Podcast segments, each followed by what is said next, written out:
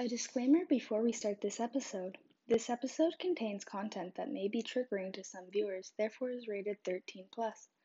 The content in this video is suicide. If you are under the age of 13, then please click off this episode. It is not designed for you. Another reminder that there are resources available to you use. Now let's get on to the episode.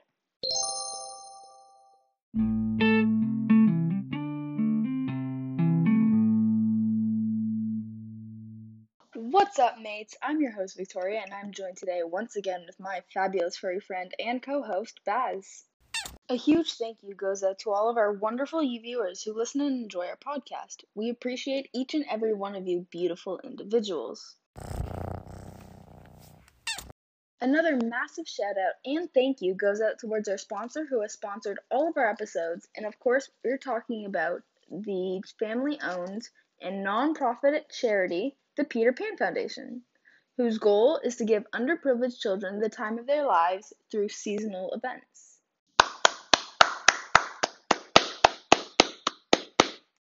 Now you're listening to How to Handle, a podcast for teens from a teen on how to handle things that need to be handled. On this episode, we're going to talk about how to handle anxiety. So buckle up and get a snack as we jump right on in. Everyone has general feelings of anxiety. It comes in the form of your fight or flight response, your stresses, your fears, your worries, etc., etc., etc. But for one in three of all adolescents aged 13 to 18, they will experience or have an anxiety disorder. Anxiety disorders are much worse than regular anxiety, and they're going to be today's topic. Now, anxiety disorders in teens and children has raised 20% since 2007, and amongst that, hospital admissions for suicidal teens has doubled. Now, anxiety can be genetic, but it can also develop through your life without running in your family. The seven most common types of anxiety disorders are general anxiety disorder, also known as GAD, panic disorder, social anxiety disorder, post traumatic stress disorder, also known as PTSD, obsessive compulsive disorder, also known as OCD, separation anxiety disorder, and strangely enough, or funnily enough, phobias. Now, all of these disorders and um, different anxiety disorders have their own effects and symptoms and what cause them or what can cause them. But some of the more common types of anxiety are fatigue or having trouble sleeping, muscle aches, headaches, twitching or having tics, indecisiveness, nausea, having an inability to like sleep, um, irritability, apprehensiveness, and difficulty concentrating.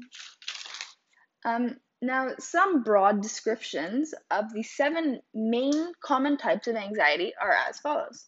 So, general anxiety disorder is exactly what it sounds like. It's more general anxiety, and its symptoms are more broad, and it doesn't focus on one certain thing like other um, anxiety disorders. Now, panic disorder is more commonly associated with panic attacks, and it is simpler, similar to general anxiety disorder um, in the sense that its effects are more broad. Um, now, panic disorder also can sometimes link to anxiety attacks and not exclusively panic attacks. Now, social anxiety and its effects are more directed to what they sound like social interactions. And people with social anxiety will often feel the symptoms that we've listed before in public spaces or when confronted in a public area. Now, PTSD occurs in people after experiencing a traumatic experience. And their symptoms can be similar to what we labeled before, but they can also include night terrors of the incident, for infrequent anxiety attacks. Now, OCD is a quite varied disorder, uh, but the main component is that they will oftentimes um, perform certain rituals like um, knocking on a door three times because they feel they have to, or um, taking six sips from their drink because they feel they have to.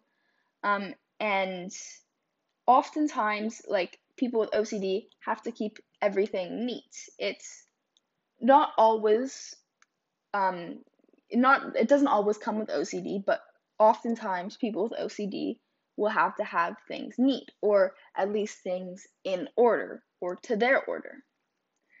Um, now, separation anxiety is when an individual with separation anxiety feels the common symptom of anxiety or anxiety attacks when they are separated from something they like. Um, so, this doesn't exclusively have to be a person, but it can be if they're away from home, or if their best friend's gone, or if there's one place they feel really safe. So it can just be anything they have a connection to, and when they're split from it, they can feel symptoms of anxiety. And now, phobias are one of the lesser, or one, one of the more common types of anxiety, um, and they're having an extreme fear of something, um, and like extreme, and when they come in contact with that fear, um, they can have panic attacks, anxiety attacks, or these symptoms of anxiety that we have said. Um, some examples of phobias are arachnophobia, which is a fear of spiders, which is one of the most common. Um, and now, before we get into our tips and tricks, we're going to have a quick intermission break. So, welcome back, lads. Our first tip of the episode is aimed towards helping during anxiety attacks. Now, when you're having an anxiety attack, it's very easy to forget to breathe or to hyperventilate. So once you have more control over your body, or you have a clearer mind or thought process, or both, um, you can try this X breathing exercise, which will help lower your heart rate and ground yourself. So, what you're going to want to do is inhale quickly and then exhale for eight seconds. And you're want to make sure you don't rush the exhale because it's been proven that the exhale is the most important part of breathing and it helps you calm down. So make sure for that exhale is when you're really trying to ground yourself. Now, doing this can help you come back faster from an anxiety attack or can help you clear your mind and headspace and just get you to a point where you're more okay. Now, our second tip is going to help in reducing your anxiety levels and is going to have a list of activities that you have to help you de stress. Now, these activities can be anything you like, and I know that this kind of sounds not too helpful of a trick um, because I'm just saying make a list of activities that you do to reduce anxiety. And some people might not know what those things are, and you just have to experiment with it. Some people it's going for a run. Some people it's just listening to music. So just make a list of things that help you de stress um, and have it um, on your phone or on your journal. But if you find you're ever in a social situation or and you have social anxiety or you have separation anxiety and you can't find your list or you don't have access to do the things that you do to de stress, um, what you can do, and this will take time and will become easier over time, is take your four fingers and tightly squeeze your thumb and close your eyes. And for a whole minute or a minute or so, you're going to want to actively think and bring all of your anxiety to the front of your mind and get your brain very, very nervous, but try not to go into anxiety and an anxiety attack because that would um, ignore the purpose of this tip. Um, and so after a minute or so, release your thumb. And once you release your thumb, try and releasing try to release all of your anxiety and just let it all pour out of you. Um, and it will co- it will become easier with time and with time, it will feel more natural to do it. Um, But I again, I'm warning you at first, it will be difficult to sometimes let all of that anxiety go. Now, our third tip for the day is going to help when like during an anxiety attack or a panic attack or if you just feel so overwhelmed um, with anything or everything you're going through um, and what you're going to want to do is you're going to want to look around and say out loud, preferably, or you can say it to yourself, but again, saying it out loud is preferable. Um, so say aloud five things that you can see, three things that you can feel, two things that you can hear, and something that you can smell. Um, now, this will just help you to ground yourself and give you an opportunity or just a moment to slow down your mind and your thought process and just clear out everything, all of the noise and all of the loudness to what to your situation, to the gravity of the situation that's going on.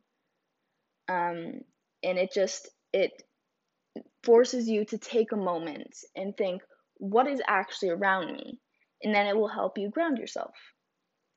Now, our fourth and final tip is going to help um, contact your friends or your family or anyone who helps you calm down um, when you're in a position where if you're having an anxiety attack again or if you're having a panic attack or if you again feel really overwhelmed um, and you need to contact your friends or family or anyone who helps calm you down again uh, but you can't formulate sentences or you can't say i need to vent to you or i need advice or i need something so, what you're going to do is you're going to contact whoever you want to have this with um, and create a code.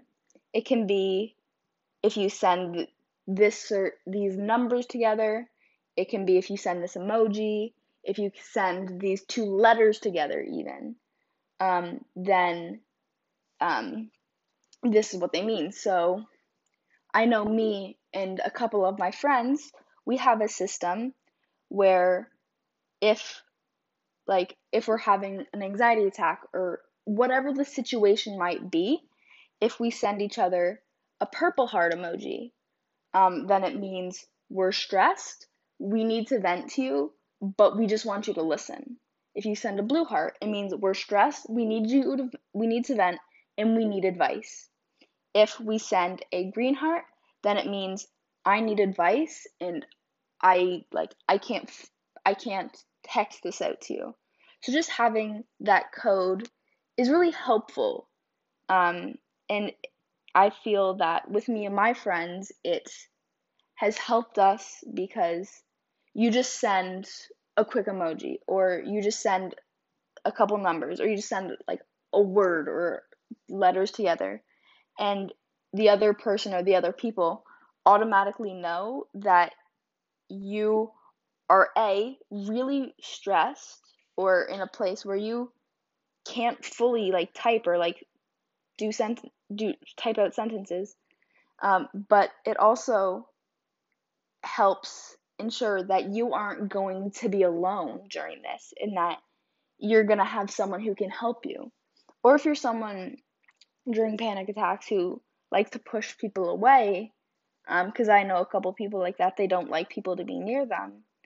Um, another thing you can do instead of having a whole code with friends is just having like a playlist or having something saved onto your phone, like someone talking um, to help you calm you down. But just something that just always having either a code with friends or having something on hand that can help calm you down is always a good thing to have for anxiety or people who have anxiety or people who often have anxiety attacks.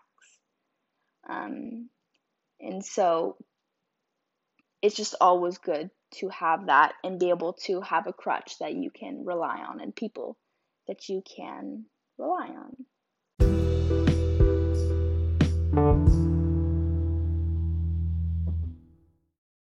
Well, mates, that's it for today's episode. I hope you enjoyed and you learned something new.